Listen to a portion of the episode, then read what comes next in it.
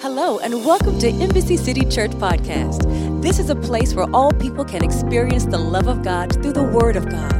Our prayer is that you will be inspired and transformed. Thank you for joining us today. Draw your attention to the book of Jonah, uh, the first chapter. Book of Jonah, the first chapter. I want to read to you just six simple verses, and then we're going to skip on over to the book of First Corinthians, chapter 6, verse 19. But Jonah, Jonah chapter 1. I'm, I'm hoping that you're writing down these scriptural references because you're, you're going to want to go back and reread it when you get home. I just, I think the better notes you take, the better spot you get in heaven. That's just, that's true. It's in the Bible. Where? Right between Genesis and Revelation. It's in there. So just let me encourage you to just take notes. Take notes. Jonah chapter 1, verses 1 through 6. Here's what the Bible says The Lord gave this message to Jonah Get up and go to the great city of Nineveh. Announce my judgment against it because I have seen how wicked its people are.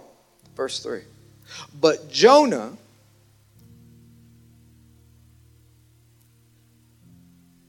got up and went in the opposite direction to get away from the Lord.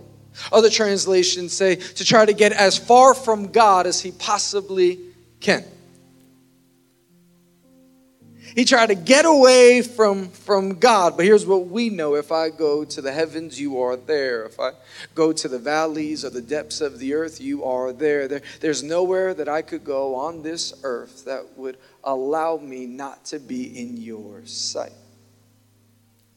But Jonah got up and went in the opposite direction to get away from the Lord. He went down to the port of Joppa where he found the ship leaving to Tarshish. He bought a ticket, went on board, hoping to escape the Lord by sailing to Tarshish. But the Lord hurled a powerful wind over the sea. Verse 4, let's just read that.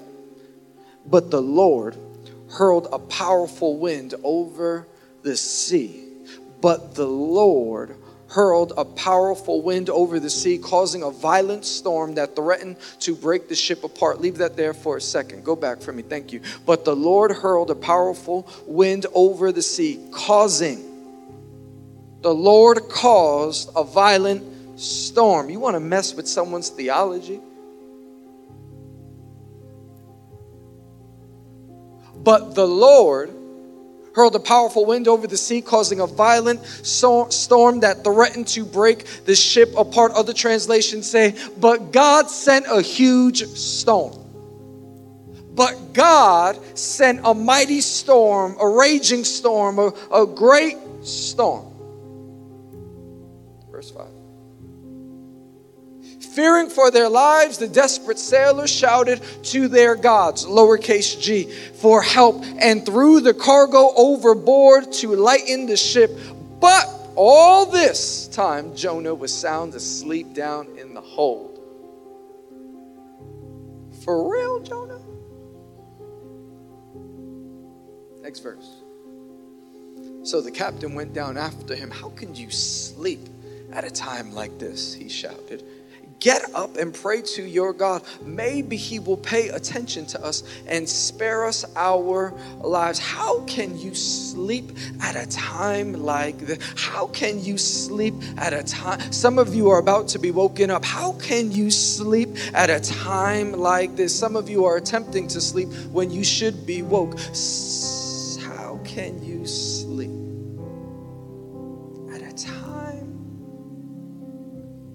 Like this. Some of you are sleeping, hoping to find rest, but haven't. How can you sleep at a time like this? What time is it? It's, it's 2019. It's a phenomenal year, an opportunity for God's presence to show up in a mighty and beautiful way in Embassy City Church. And He wants to grow His church, and He wants to see the lost saved, and He wants to see the saved discipled, and He wants to see communities transformed, all by using an incredible community like this one. And yet you sleep. How can you sleep at a time? Like this. Can we skip on over to the book of First Corinthians, chapter 6, verse 19? First Corinthians chapter 6, verse 19. Don't you realize? I just love saying it like that. Don't you get it? Don't you know? Don't you realize that your body is the temple of the Holy Spirit who lives in you and was given to you by God? You don't belong to yourself. You thought you owned you. You don't belong to yourself. For God bought you with a high price. So you must honor God with your body. So you must honor God. Must honor God. So you must honor God with your body. take next few moments, and because we have no services after this, I'm gonna just preach. So I might go three, four, five hours. I'm just playing. Would anybody be good with that though? Just real quick. Anybody? I love it. They're real Pentecostals right there. The rest of you are like, I'm giving you 35 minutes and then I'm done. My people, though, that's how I grew up. You'd have intermission and then come back. You know what I mean? I want to preach to you from this idea. I want you to write this down. Some storms you can stop. Some storms you can stop. Write that down. Some storms you can stop. If you're not taking notes, take notes. Some storms you can stop. Anyone here familiar with the term good help is hard to find? Has anyone heard this before? Has anyone ever found this to be true? Right? You have an expectation of a certain company, organization, or relationship. And then when you get around them and the time and place happens, they do not meet your expectation. They thought you thought they were going to do something for you. You thought they were going to meet a need. You thought they were going to provide the help, but yet they did not. Good help is hard to find. Are we okay with agreeing that that's a true statement? Good help is, is hard to find. I found this to be true. One time, just a few months ago, uh, my wife and I went to a department store to purchase a grill. Now, she's from Brooklyn, I'm from Queens. We don't know nothing about a grill.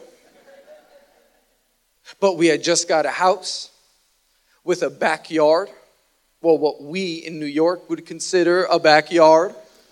And what do you do when you have that much space? You get a grill. That's what people do. I've, I've seen it in movies. People in Texas, they have grills in their backyard. So I figured I need myself a grill. But because I don't know anything about no grill, I, when I went into the department store, I wasn't trying to find a grill, I was trying to find some help. I saw a guy, I said, Sir, can you help me? The reason why I asked him this is because his shirt said, How can I help you? I thought to myself, This is my guy, he's gonna help me. He said, I'll be right back. I said, Great, I'll wait right here. And I waited. And my waiting turned into impatience. And now, what was supposed to be a few seconds turned into a few minutes, and what was a few minutes now felt like centuries. Now, I also have no problem admitting that I am an impatient person. So it could have only been 10 seconds, but again, Queens, New York, it felt like 50, you know? So now, I'm looking for my guy. I'm not staying here anymore. He told me to stay and wait. Nope, you lied, but I'm gonna come get you. So now I start walking up and down the aisles looking for my guy. And the best part is other people were coming up to me, other employees saying, Sir, can I help you? And I'm just stubborn. I'm like, Nope, I want my guy. He said he was gonna help me. I want his help. I don't want your help. I don't want your help. Where's my guy? Can't find him anywhere. Nowhere to be found. Then, as I'm going to and fro up and down these aisles, I see a door. It says for employees only. Well, I marched right through those doors, looked to my right, and there was my guy sitting down on a milk crate, eating a cheeseburger and smoking a cigarette. Like, how disgusting is that, by the way? Just, you know? I don't know what that was, by the way, but anyway. And I go, hey, guy, I'm waiting. And he says, ah, I'm on break. Good help is hard to find. You can anticipate or expect that you're going to receive the help that you thought you would get from a certain person because of how they presented themselves, and yet when you don't meet it, you end up frustrated, which is why we yelp how we yelp, and it's why we blog how we blog. It's why we will bash a restaurant or recommend a restaurant. Why? Because certain help is there, and other times it's not. And what I'm feeling in my spirit is that there are many people in this room that have brought those same sentiments into the church, and you have found yourself frustrated, you have found yourself overwhelmed, you have found yourself perplexed because you do not seem to be finding finding the help you want from your God. But can I tell you that that is not true? Your God is the greatest help there is. He is the best help in time of trouble. He is as close to the mention of his name. He finds himself close to the brokenhearted. All you have to do is call out on his name and he will be there to help you. Am I the only one that believes this? Or is there anybody in the room that would say, There is no helper like the help I find in my God? Come on, if that's you, give him a shout right now. Just. And yet, although you hear people clap, applaud, and respond, you don't know if you totally agree. Because you're perplexed, you're frustrated, and you're annoyed. Here you are dealing with what you're dealing with. You're in the middle of a crisis, you're in the middle of a hardship, you are in the middle of a storm. The rain is coming down, the thunder is thundering, the lightning is striking, and you are completely overwhelmed and you do not understand why it has yet to stop. But can I tell you that maybe, just maybe, the one that you are seeking salvation from is the one that has you there. You keep saying, God, would you stop the storm? Might I suggest to you that you're asking the wrong question? Maybe the question is not, can you stop the storm? But maybe the question is, God, why the storm? Why is this happening? How long am I going to deal with this? What do I need to do? Why is this going on in my life? Friends, can you imagine the very one that you are asking, the very one that you are seeking, the very one you are begging to, to stop the storm you're in is actually the one that has you there. But might I also suggest that the very reason that he has you there is actually the help that you need? You're saying, God, help me by taking me away from the storm. And what he's saying is, I'm helping you by keeping you in it. Would you stop it? Would you stop it? Would you stop it? Would you, would you put the storm to the end? And you know what God is saying? You want me to stop the storm, but son, daughter, I am the storm.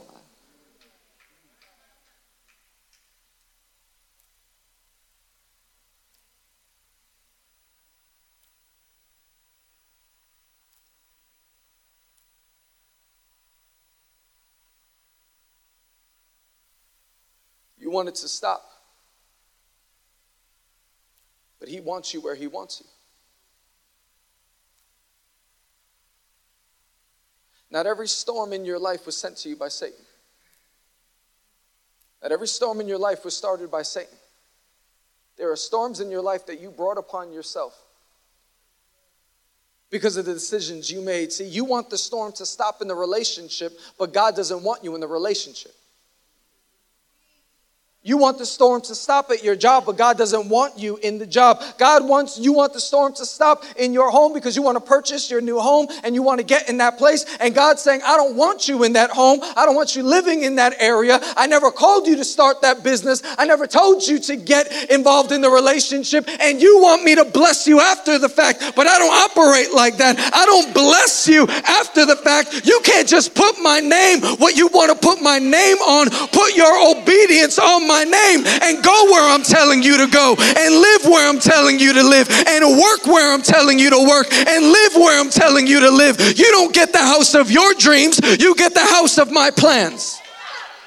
You don't get the relationship of your dreams. You get the relationship of my plans. You don't get what you want because you want it and then decide to bring me in on the back end. I am God and I have planned all of your days and your whole life. I have authored and narrated each and every day of your life. I know what your Monday's supposed to look like and your Wednesday's supposed to look like and your 20s is supposed to look like and your 30s is supposed to look like and your 60s is supposed to look like. I know know you want what you want, but I do not operate like that. Oh, would you stop the storm? You want the storm to stop? Then get the stepping in the right direction that He has for you. Get to where He wants you to be. You're saying, God, stop it like you didn't start it.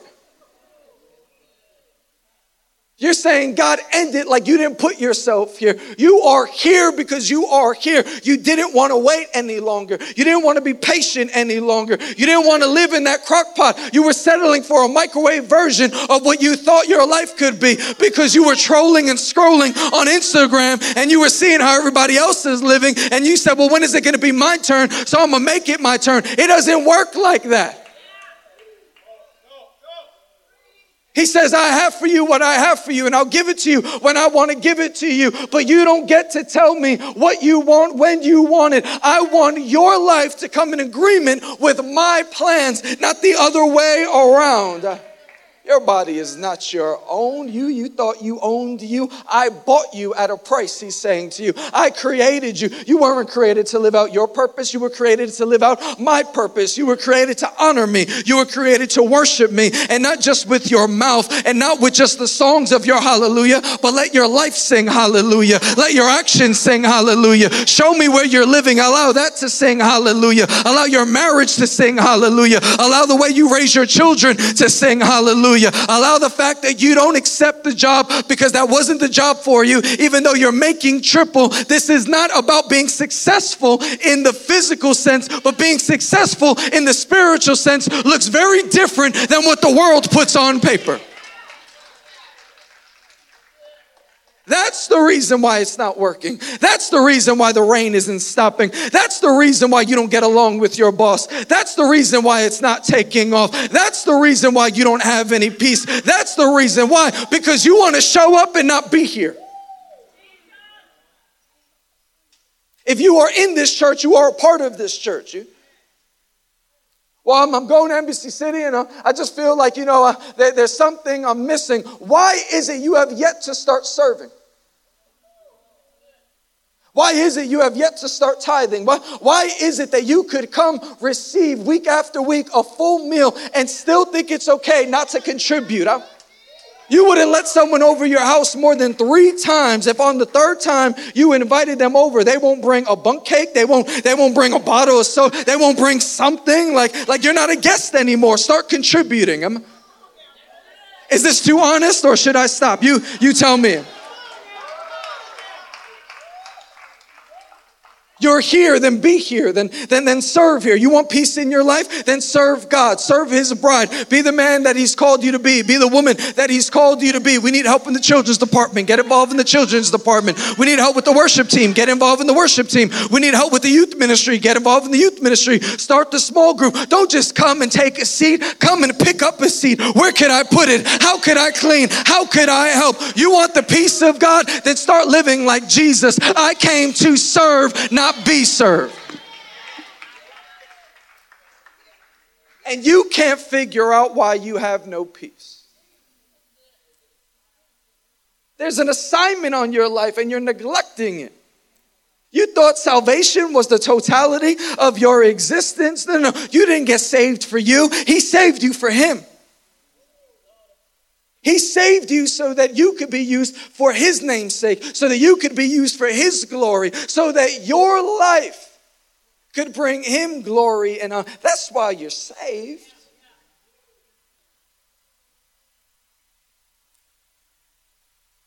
There's an assignment on your life. and you know it. He told you to go this way. And you went that way. He told you to go over here, and you went over there. Friends, you don't get to be saved and not assigned.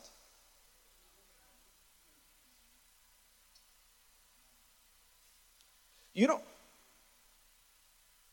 you don't get to follow Jesus and then not follow Jesus.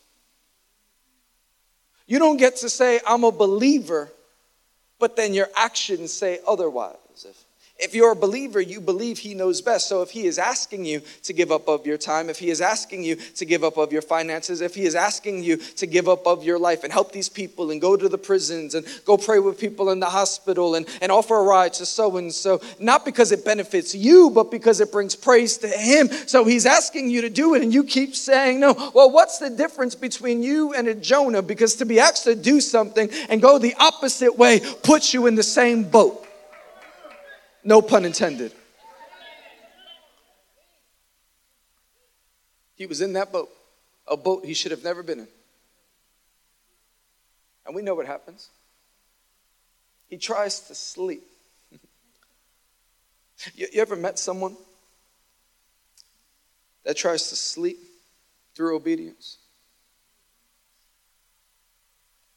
You ever, you ever met someone? You maybe you know someone, maybe you are someone kids are crying, you prefer to sleep.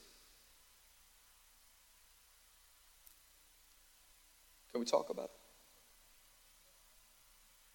You're trying to find sleep. You, yeah, I rather, I rather just, instead of deal with life, I'm going to sleep. It's, it's 12 in the afternoon, but you're sleeping. It's 2 in the afternoon, but you're, you're sleeping. And can I tell you that, that that could come to an end if you're just willing to wake up? See, the irony here is that you're sleeping hoping to find rest. But, friends, there's a great difference between rest and sleep. Jonah was depressed. It's the only way that he could sleep through this storm. It was his storm. He was, he was trying to run from the will of God. He heard very clearly God wanted him to go preach his good news to these people, and Jonah deemed it important that these men and women should not receive this message. So he went the other direction, which is always amazing, by the way, when we start to pick and choose who should receive a word from God and who shouldn't receive a word from God, as if we are better than them and greater than them, as if they're not good enough or great enough. But what you don't realize is that he died for all people, not just your people, not just these people, but all people. Do you know what the word all means in Greek and Hebrew? All. He died for all people. And there's an assignment on your life, whether you realize it or not, whether it's in full time ministry from the preaching or worshiping sense, or from working where you're working outside of the church. God has called you to be a minister. He has called you to raise up children, but yet you're trying to sleep. And the reason why you're sleeping is because you're hoping by the time you wake up, maybe it'll all be over. But if you want it to end, you don't sleep through it, you obey through it. See, there's a great difference between when Jonah slept in the bottom of the boat and when Jesus slept in the bottom of the boat. Remember when Jesus slept in the bottom of the boat and everyone's freaking out and he's he said to them, "Hey, let's sail, let's get in this boat. We're going to go to the other side." But in the middle of getting to the other side, what happens? A storm comes. The disciples start freaking out and they're saying, "How could you sleep through all of this?" And then and then Jesus gets up like Jesus does and he says, "Peace, be still." He, Peace, be still. Peace, be still. I honestly believe that the be still was for the storm and the peace was for the disciples. Peace, be still. I speak peace over your life because you're freaking out right now like storms don't happen. There are some storms that are going to be a part of your journey, but you should have the peace of God. Then there are other storms that if you're not willing to step into the role that God has for you, that rain's going to keep coming down. Jonah was hoping to find peace, but friends, can I tell you, you will never find peace where God is not there is no peace outside of the will of God. There, there is no peace where God isn't. You are hoping to, to do what you want and still find peace. You're not going to find peace in that relationship. You're not going to find peace in that job. You're not going to find peace in that marriage. You're not going to find peace in that house, no matter how many extra spare bedrooms there are and how much extra backyard there is, and no matter how nice the schools are. You are not going to find peace. Why? Because the peace of God is only in the presence of God, and you don't get to do what you want and still still reap the benefits of God. He slept. He slept. He, he was sleeping. He was, he was trying to, he, he was trying to sleep through it, but you cannot sleep through obedience. And today is the day where you get your rest back. But you got to wake up. You ever sleep so long and you wake up more tired? That's that kind of sleep. You're just sleeping, hoping that the days go on. Eventually, something will click. It's not going to just click like uh, by osmosis, it's going to click by obedience. The moment you start obeying, that is where you will find your rest. That is where you will find your peace. Because when you are in the middle of the center of God's will, it does not matter come hell or high water. It doesn't matter if there's lightning and thunder. It doesn't matter how bad it seems. Oh, but when you're not, God said, go this way, and He paid to go this way. God said, I want you to go in this direction. He said, I'm going in the opposite direction. He was sailing to a place called Tarshish, which say that three times fast. You know what the name actually means? It means seacoast town. The irony.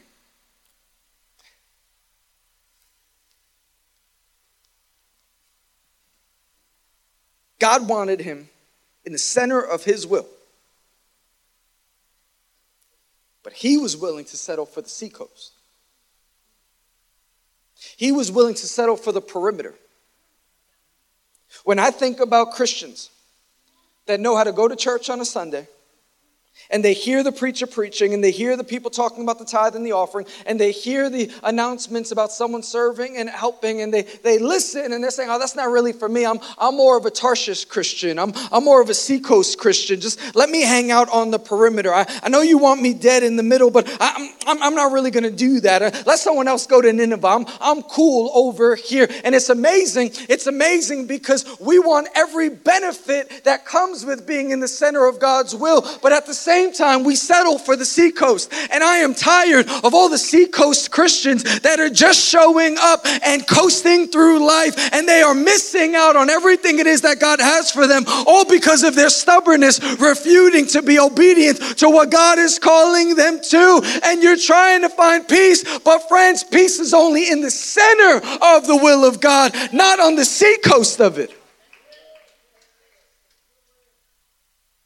He is calling you. He's saying, This is the time where you come deeper. I want to go deeper with you. You want to go deeper with me? Then jump in. It's time to jump in. It's, it's time to get to where I'm calling you. It's time to jump in. It's time, it's time to jump in. And here's the beauty of the grace of God. You want to talk about grace power? Ooh. Sovereignty is the grace of God. Sovereignty is when everything works out for His glory.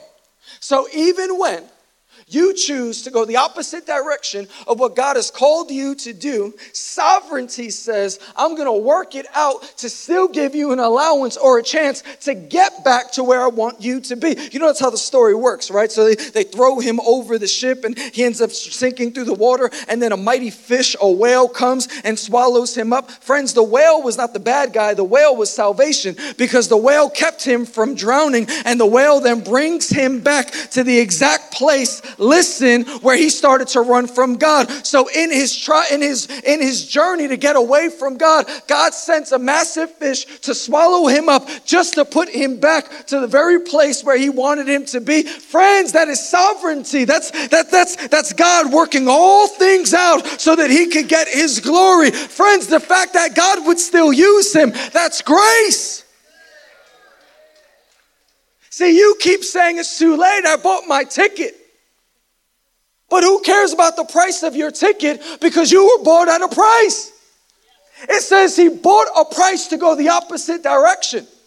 But here's what's so great about the price that Jesus paid it outweighed any ticket you could have ever purchased. It, outweighed any choice you could ever make. It outweighs any decision you would have ever made. And even though you wanted to go left and you put some investments into that business and you already put some time into that relationship, God says, I already bought you. And what I paid, it maxes out the price that you paid for what you thought was going to get you away from me. And now, listen, now you want to get back to me and you don't know how to get back to me because I've invested so much into this. But what you don't realize is how much God has invested into you all the grace of God. You were bought at a price, which is why you don't get to do what you want to do. It's why you don't get to live how you want to live. You because you, you do know God only does plan A.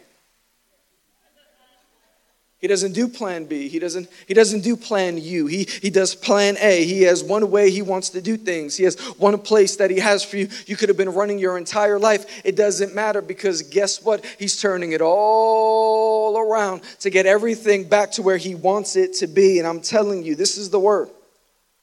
This is the word that God told me that I needed to share with you. Because there are people in this room, because of past experiences, because of several excuses that you may concoct. You have stopped dead in your journey of being a part of Embassy City Church and playing the role that you're called to play here. Literally, the Holy Spirit told me that in the 9 a.m. service. Said there are going to be people in this one o'clock that have been attending and would say this is their church. But what homeowner owns a home and doesn't invest into it. If you just show up to stay and expect everything else to be done, you're not a homeowner. You're staying at a hotel. There's a big difference. At a hotel, I don't got to worry about the towels. I don't. I don't got to worry about making the bed. Someone else is going to do that for me. But but are but are we getting ownership here? Are we are we just looking to stay and go, and we'll go as we please. And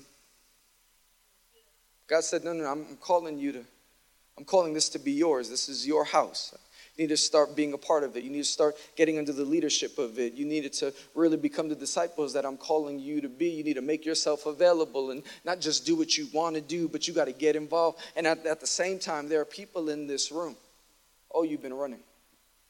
You've been running, you've been running, you've been running. You've been trying to get to where you want to go. You've been trying to invest into that relationship. You're trying to make the relationship happen. But can I tell you the reason why it's not happening is because it was never supposed to happen. And when we find ourselves trying to make things happen that were never supposed to happen, you will find yourself in the middle of a storm. In fact, you will find yourself in the middle in the middle of the eye of the storm because you are the eye of the storm. You are the reason of the storm. The reason why that storm exists is because of you. Some storms, they come from the enemy. Other storms you could stop. You know what storms those are? Those are the storms when God is calling you to go this direction, you actually go that direction. When you go in the direction that God is calling you to go in, oh, you will find rest. His yoke is easy, his, his burden is light. It's, but what you're living right now, you won't sustain. You won't make it.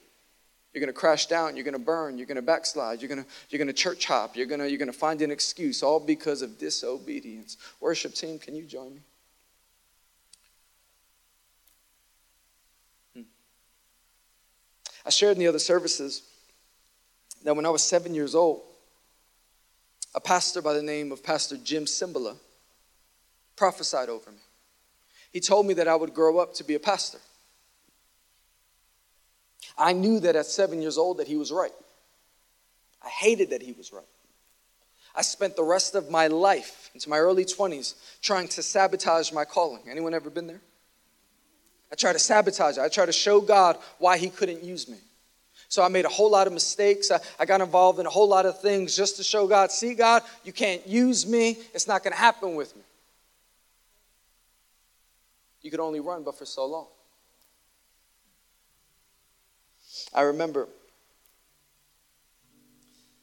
I remember when I finally gave my life to Jesus in 2003.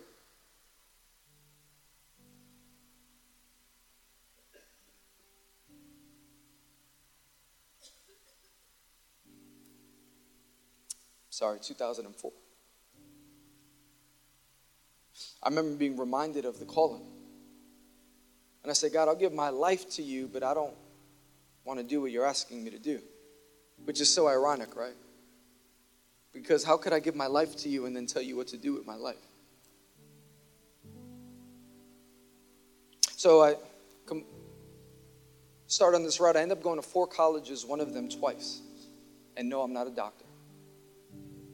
All because of disobedience.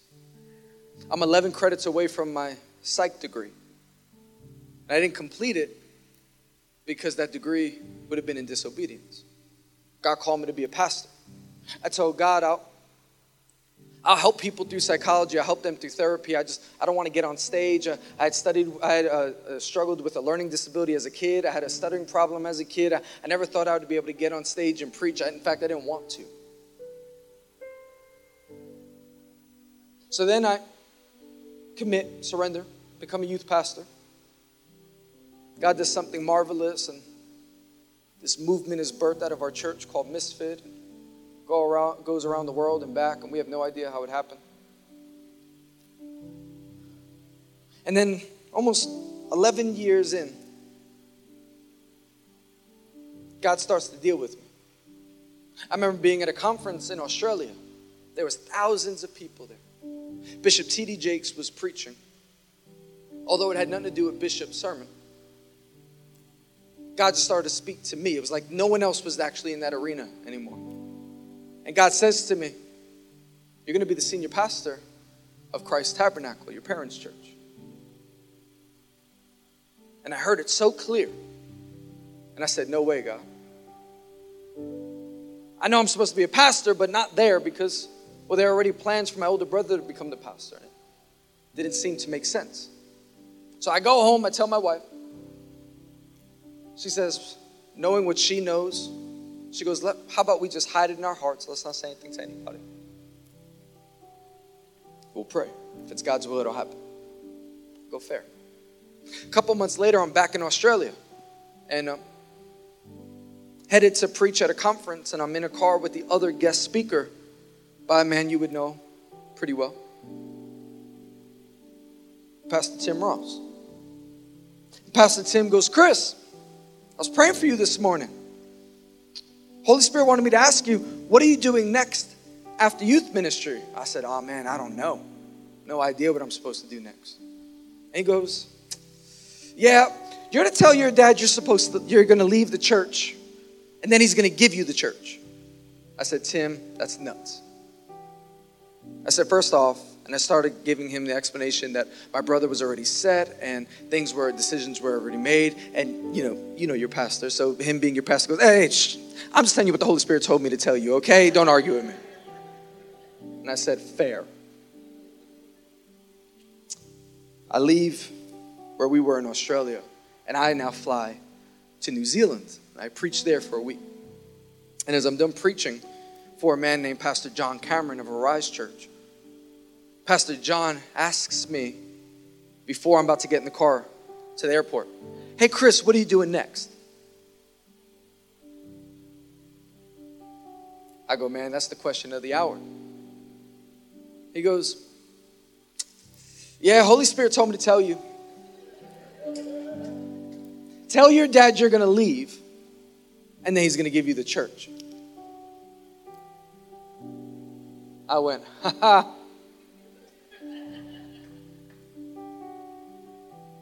Okay. Fly home. A few months later, I'm back in Australia. I don't know what it is about this hemisphere. Preaching at a conference. Matter of fact, that last night, Bishop Jakes was preaching. And after he's done preaching, we're walking to his green room. Another pastor by the name of Pastor Sergio De La Mora comes up to me goes, Chris, what are you doing next? I just said, man, can't even get words out. You know what I mean? Like, ha ha. Here we go. He goes, Holy Spirit told me to tell you. Tell your dad you're going to leave. He's going to give you the church. I fly home. You know what I do? Nothing. I don't tell my dad anything. In fact, during that time, we're trying to figure out where my wife and I are going to go because I knew I was done with youth ministry. And me and my dad and my brother trying to figure out should I go plant a church? Should I maybe plant a campus? But none of it feels right. None of it feels good. And can I tell you that in that season, there was this storm, this constant storm. There was, there was no peace. There was nothing good coming out of it. My wife and I are arguing. I'm not parenting how I need to parent. I'm, I'm overwhelmed by life. I feel like quitting. I want to give up because it just feels like too much until finally finally, September of that year, three years ago, I go, guys, I'm leaving. I'm going to go to Nashville. My friends there just recently planted a church. They said they'll, they'll have me on staff and then I'll travel. I, I never wanted to be a traveling pastor, by the way. I said, I'll travel, I'll, I'll do that. We go to Nashville children, wife to look for a home. We're not moving there, but we're going to scout the land. And would you know, on that trip, after looking at different places and taking it all in and looking at the church and talking to pastor friends on that last night, my dad calls me. Which, by the way, he has no idea about any of the things that I just shared at that time. Son, feel that we actually made a mistake. Holy Spirit told me that you're to take our church. Please don't move to Nashville. Would you come home? I said, Yeah, Dad. Come home. But man, can I tell you how many unnecessary arguments How many unnecessary, awkward dinners? How many unnecessary debates and frustrations and and missed out moments all because I refused. God had to give me the word and then give me the word through three other people, and I still didn't do it because it didn't seem to make sense to me. Friends, can I tell you that the assignment on your life does not need to make sense to you? It only needs the obedience from you. And I don't know who I'm talking to, but you've been hoping for peace, you've been hoping for rest, but you are not going to find rest until you fully surrender. He says, I want you to give me your your life. I want you to give me your heart. I want you to give me your mind, body, and soul. I want you to be in the center of my will. I want you in the relationship that I wrote up for you. I want you to serve the church how I called you to serve the church. I want you to live where I want you to live. Stop trying to make it happen on your own because all these storms, they could stop if you could just surrender.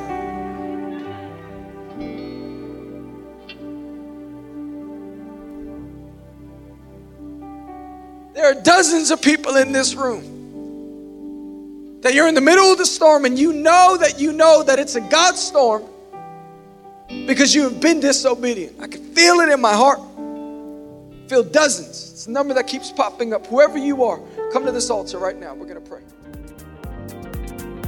Thank you for listening to our podcast today. If you would like more information on our church, please go to www.embassycity.com. We would love to hear from you. Our prayer is that you have been inspired and transformed. Have a wonderful day and come back again.